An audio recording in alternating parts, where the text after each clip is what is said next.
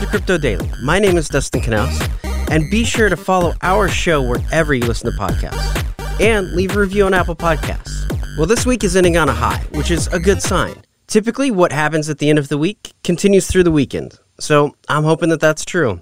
Fidelity's director of global macro, Jurrien Timmer, has come out and said that he thinks Bitcoin will be up to $100,000 by 2023. Timmer says that's a conservative estimate. Of course, there are a lot of bulls who think 100,000 will be hit by the end of this year. Although it's possible, it's pretty optimistic. One thing that might help with the price of Bitcoin is that there are multiple Bitcoin futures electronic traded funds, or ETFs, expected to be allowed by the SEC. Now, this is big. This is big, as that means more traditionally minded investors and hedge funds will take advantage of this. Now, if you aren't familiar with how futures work, it's essentially an agreement between a buyer and a seller on a price at a specific date. The benefit to the seller is that if the price falls, the buyer will still have to purchase it. The buyer is essentially betting that the commodity will be doing better by that time. Now, the prices are based on predictions, and both sides are taking a bit of a risk.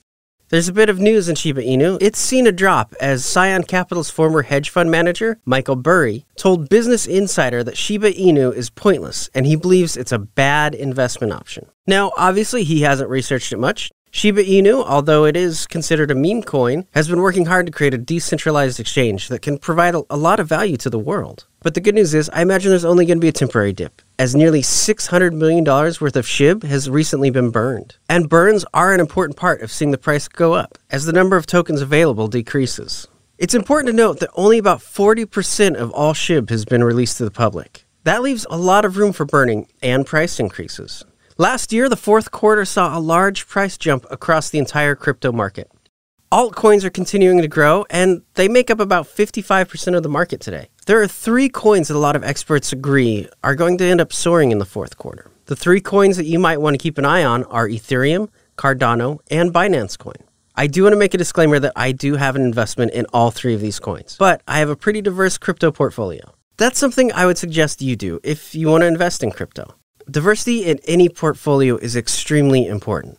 Of course, we all hope that we'll invest in a coin that'll explode like we've seen in the past, but you should also invest in those with a solid track record. As the old saying goes, buy low and sell high. So look for a dip and purchase. The safer bet is always just to hold and let the market do its thing. Well, it's time to jump over to discussing the world of NFTs. I want to take a little bit of a different approach today and give a little bit of explanation to the importance of NFTs to the art world today. On the side, I really enjoy photography. When I travel around the world, I find it a great way to get out and see interesting things. My wife is a digital illustrator. For both of us, we do participate in art events and sell our work. But there's one problem all of our work are prints. And although there are ways to make prints that have some value, the true value in the artwork comes from selling originals. Needless to say, the actual Mona Lisa is worth far more than buying a print at a gift shop. A lot of traditional artists rely on selling an original for a large amount of money and use prints to get them through to the next project and big sale. Well, for us in the digital world, we lose out on that. Until now. NFTs allow any artist to make an original piece of digital content by minting it on a blockchain, like Ethereum. This allows for proof that the NFT is an original and a one of a kind work. It also allows for people to check that it's actually from the artist and eliminates the possibility of forgery thanks to the network verifying authenticity instantly. So if you know someone who is into the digital art world, you should suggest that they start making NFTs. There are also other benefits for all artists. Traditionally, when you sell an original, that's it. You'll never make money on that original again. From then on, it's all galleries and collectors making money off of your hard work. With NFTs, artists are able to make residuals in a similar way that you see in the film industry. Each time a piece is sold, the original artist can get a percentage of that sale. That way, they're able to keep making money off of the piece as their art becomes more in demand. Although it may not be a lot of money, as collectors tend to hold on to their work, but if you continue to create work, it can become a consistent form of income as more items trade hands. And it also allows for your future families to get a cut.